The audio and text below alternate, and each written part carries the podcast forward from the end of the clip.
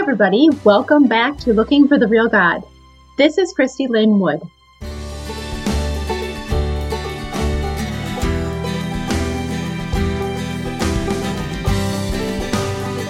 On today's episode, we're going to be finishing up our little series on rediscovering Jesus in the Old Testament.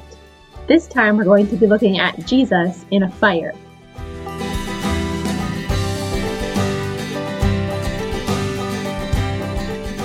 So, the last couple of weeks, we've been looking at Jesus in the Old Testament.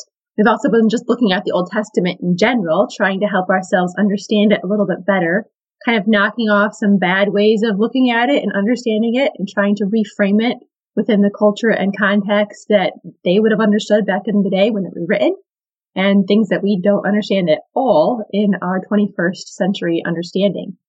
And today we're going to jump into the last story that I want to talk about that is kind of a theophany or Christophany, possibly. I mean, there's nothing we can't prove this was Jesus, but it's very likely that it was. And we're going to look at that in just a second. But first, I want to just talk a little bit more about the Suzerain Vassal Treaty that I talked about last time. I mentioned that and I said you should look it up because it's super interesting. And I want to just kind of highlight some things in that because as we look at the Old Testament through the understanding of a Suzerain vassal treaty, which was a treaty that was well known in the ancient Near East between two unequal parties. So it would be one party that had authority and power, that's the Suzerain, and then the other party which had not much power or authority, and that would be the vassal. And so they would make these treaties with each other. And they had a bunch of different parts. They would start with kind of an introduction of the characters. They would talk about their history together. They would talk about the stipulations of the treaty, what was going to happen, what each person was going to do in the treaty. And then they would talk about the blessings and the cursings that would happen if they followed the treaty or if they broke the treaty. And this was just something they were doing in the just normal secular Near East. It had nothing to do with religion necessarily or anything like that. And yet God went ahead and used something that people would be familiar with. I find that just so fascinating. I love how he just uses the things that we already understand. And oh, yeah, I love it. Reaching out to us in our own understanding. And so then there would be blessings and cursings, and then they would put the two different um, copies of the covenant in different places, and there would be witnesses that would witness what had happened. And so that was how you made the treaty in a very quick, broad um, explanation. So, like I said, look more into it if you want to. So when you look at the way the Old Testament is laid out between God coming to Abraham and promising him um, this covenant that he made with him, very much laid out like a Suzerain vassal treaty. And then as you look into the law being given, once again, just very much laid out in a way that would have been understood as a Suzerain vassal treaty. And then as you look through the prophets, they were just kind of almost reconfirming this treaty that had been made, this covenant, the different parts of it. And so when you get to the blessings and the cursings, which we see all throughout the Bible, I mean, they're in, they're in Deuteronomy, they're in the beginning with Abraham, they're all through the prophets. Get these ideas of blessings and cursings. That was just part of the covenant. It would make sense as you understand this treaty. But in the in the treaty in Deuteronomy, as God is laying out the last little bit of the law, and he lays out these blessings and these cursings that the Israelites could expect if they followed or did not follow the covenant that he had made with them. So I want to just look at this really quick. In Deuteronomy 28, God lays out the things that will happen to them if they follow him, if they keep this covenant that they've made with him. And he lays out the curses that will happen if they don't. This is in Deuteronomy 28 if you're interested. And one of the things he talks about is that they're going to fall before their enemies if they don't obey him, that eventually their enemies are going to take them over and possess their land. And if you look at the history of Israel, hundreds of years go by with different kings. There's first there's just one king, Saul, David, Solomon. Eventually they end up with two kingdoms, Judah and Israel. Israel almost always has bad kings who don't follow the Lord. Judah has, I guess, more good kings than they have bad kings. So some of them do follow the Lord, some of them don't. But eventually both of those parts of the nation of Israel go into captivity. And it's just, it's, it's what happens. God told them, this is what's going to happen if you don't follow me. And as they just chose to not follow him, eventually they ended up in captivity and their land was taken. And the land was part of the promise that was given to Abraham. He was promised, like we mentioned last time, he was promised a seed, so a descendant, and eventually the Messiah would come through his line. He was promised land, which became the nation of Israel eventually. And he was promised blessing, that there would be blessing from him that would bless the whole earth. And so as they lose their land, this is part of that covenant that God made. They're losing this land that God promised them. So we're going to look today into the book of Daniel. And I'm really excited about this story. I realize that it's a familiar one. You probably know it, but I just want to look into this. And one of the first things I noticed as I was just digging into this story in the book of Daniel was that here is God once again reaching out to people, pursuing relationships with people, even though the temple was destroyed, even though there wasn't necessarily a whole lot of law being read or understood, and they're in exile. They are not in the nation of Israel, in Jerusalem, in the temple, nothing. Nothing like that is there. And yet God's presence is still with them and he's still pursuing people. And I just find that just, I love it. I love it because if you have been spiritually abused at all, you know so much of it is about behavior. And so much of it is about the law, whether it's rules from God or rules from Jesus or rules from Paul. It's always about these things that you do. And it's always very formulaic across the board. Spiritual abuse is always formulaic. If you do this, then this will happen. If you don't do this, then this will happen. And like I said, you can see that in the Bible and the treaties, but that's not necessarily something you can just take for your own life. That's not something you can just take across the board and say, oh, I didn't obey, now God's going to get me, because that, that's not how it works.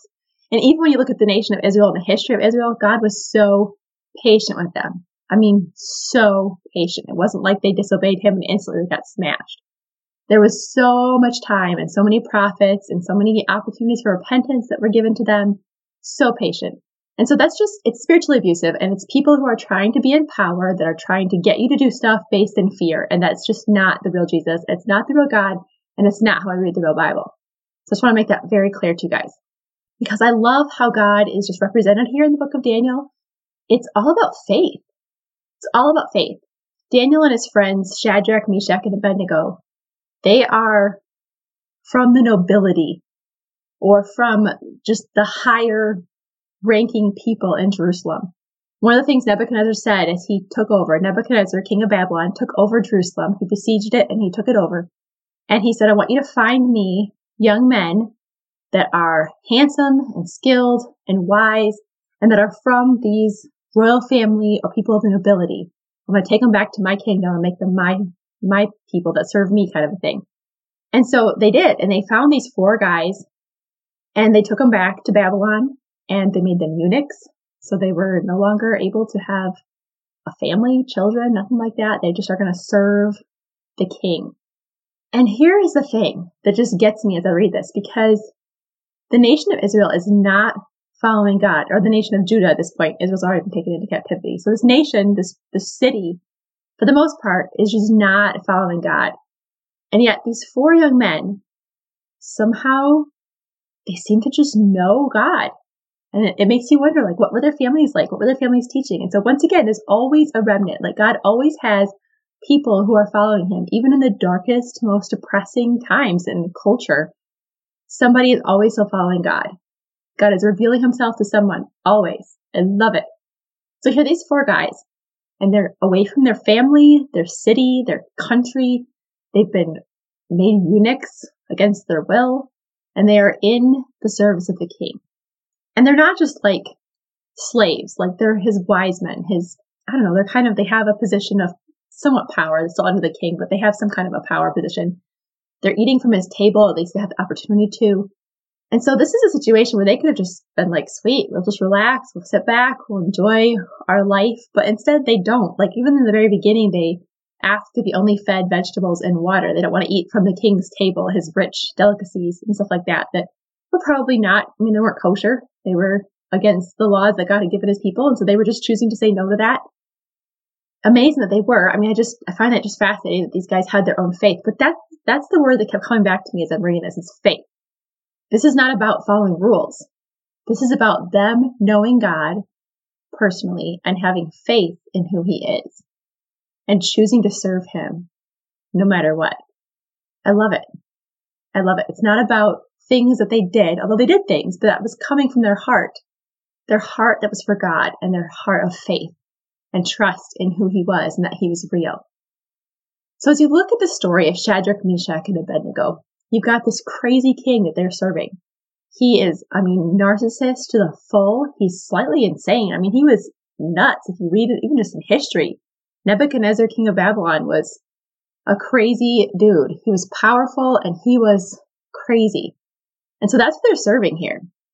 And if you read through Daniel, you have him and um, Daniel and Nebuchadnezzar interacting. But when you come to Daniel chapter 3, Nebuchadnezzar makes this giant statue. It's like 90 feet tall and 9 feet wide, probably. And it's huge. It's gold. He sets it up on this plain so everybody can see it. So this kind of open, grassy area. Everybody can see it. And he says, All right, I'm going to have all this gorgeous music that plays. And when you hear the music, everybody's going to bow down and worship my statue, statue of himself. That's how great he thinks he is. He's basically saying, I'm God. I am God, and you're going to worship me. And so the music plays, and everybody bows down except for Shadrach, Meshach, and Abednego. How awkward is that? I mean, you're just standing there like, yep, hey guys, what's up?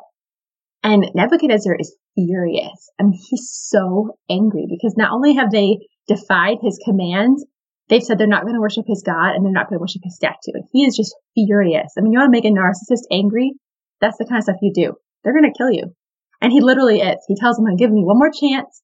And if you do not bow down to the statue, I'm going to throw you into the furnace and you're going to die. And he even says to them, what God is able to save you from my hand? Like he just thinks he's it. He's the bomb diggity man. He's all it. He is it. And I love their response. I want to read it to you guys from the Net Bible. I kind of talked about that last episode, this online Bible that you can go to, the netbible.org. So that's where I'm going to read it to you from. So he tells them, if you don't pay homage to the statue, you will be immediately thrown into the midst of a furnace of blazing fire. And now, who is that God who can rescue me from my, rescue you from my power? And Shadrach, Meshach, and Abednego, they reply, they say, if our God, whom we are serving exists, he is able to rescue us from the fire, from the furnace of blazing fire. And he will rescue us, O king, from your power as well. But if he does not, but if he does not, I love that. Let it be known to you, O king, that we don't serve your gods, we will not pay homage to the golden statue that you have erected. And Nebuchadnezzar is filled with rage, it says. He is so angry that he has them heat the furnaces up seven times hotter than it was normally heated. He's got these strong soldiers who tie up Shadrach, Meshach, and Abednego, and they take them up to these furnaces to throw them in. And the furnaces are so hot that the soldiers who throw them in die like they can't even stand in front of the fire because it's so hot. It kills them before they even get thrown in. Shadrach, Meshach, and Abednego get thrown into the fire, and you know the story. Nebuchadnezzar freaks out because as he's looking into the furnace, he does not see three men. He sees four. And the fourth man, he says, looks like a son of the gods, or as the Net Bible says, the son of God. Guys, anytime anytime in the Old Testament that God appears in some kind of a human form, even if it's not Jesus, even if we can't like be positive that it's Jesus, it is still a foreshadow of the incarnation. It's like this foreshadowing that they're doing, saying, Hey, someday I'm going to come and I'm going to be a human and I'm going to walk among you so that you will know who I am. And so here they are in this furnace, and there's this fourth man in the furnace with them and they're walking around in the furnace, in the furnace that just killed all the guards. It just destroyed them, and they didn't even get inside of it. And Shadrach, Meshach, and Abednego, and Jesus probably, are walking around in the furnace. It says they're unbound and they're free. And Nebuchadnezzar, who thinks he's God, shouts out and it says, Come out, come out, bring them out. And so Nebuchadnezzar pulls them out. Shadrach, Meshach, and Abednego, they come out of the fire, and it says that you couldn't even tell that they had been in the furnace. The hair of their heads was not singed. Nothing was damaged about them. They were completely physically unharmed. Not even the smell of fire was on them. And Nebuchadnezzar is amazed. He's amazed. And he praises the God of Shadrach, Meshach, and Abednego. And he goes on and eventually has his own encounter with the living God. And if you read the rest of the book of Daniel, you'll know that God just comes to Nebuchadnezzar, who is this prideful, narcissistic, crazy person, And he has his own encounter with the living God. I love that. I love that here in the Old Testament, it's not a God of rules and regulations and I'm going to get you because you stepped out of line. It is still, it's always been, and it always will be a God who pursues people. That he provides the way of escape, that he provides the way to him, and he's always pursuing people. And it's always about faith. So Shadrach, Meshach, and Abednego, they had faith. Was it their faith that saved them? Was it some formula that, you know, they had enough faith and so they had, they were saved in the fire? Are you kidding me? No, absolutely not. And we can't look at the story and make some crazy moralistic way of viewing it or something that says, you know, if I had this kind of thing, then this will happen to me. It doesn't work that way, guys. This is just a story. This is history of God and man. And it tells us that it's about faith. And it tells us that it's about a God who pursues, a God who saves, a God who shows up, a God who confounds the powers of this world, and a God who is willing to be found by anybody. And I love that. And so I hope as we finish up this little series of God in the Old Testament that you are encouraged to read the Old Testament. That you would just jump into it for yourself. I want to throw out one more thing out there. There is an app called Read Scripture. And a bunch of my college girls in my college group that I work with, they read, are reading it and they love it. They said it just helps to explain it. There's little videos that go along with it. It just, it just opens up the understanding of how this Old Testament thing works and the New Testament as well. But I would just encourage you, if you're, if you're just wondering, how do I do this? How do I read the Old Testament? How do I understand it? Maybe start there, the Read Scripture app. And as always, I'll have all this stuff linked in my notes to this podcast so that you can find everything you're looking for that I've talked about. I hope this series has encouraged you. I hope it's made you think. I hope it's made you maybe even rethink how you look at the Old Testament, how you're willing to see the God of the Old Testament, and how you're willing to find Jesus there and to realize that God and Jesus are the same. They're not different. They're the same. There may be different pieces of Him that are revealed, but it's the same God. He has always pursued broken people. It's always been about faith in Him. That's what saves us. It's never been about our behaviors. Ever. Ever. It's always been a gift. A gift that gets us back into relationship with God. So I'm really excited to finish this up and I hope you guys enjoyed it. I haven't totally figured out what we're talking about next episode, so it will be a surprise. And until then, you keep searching. If you enjoyed this podcast, I would love to have you join me over on my website at christylinwood.com for more content, free resources, and opportunities to connect with a community of people who are looking for the real God.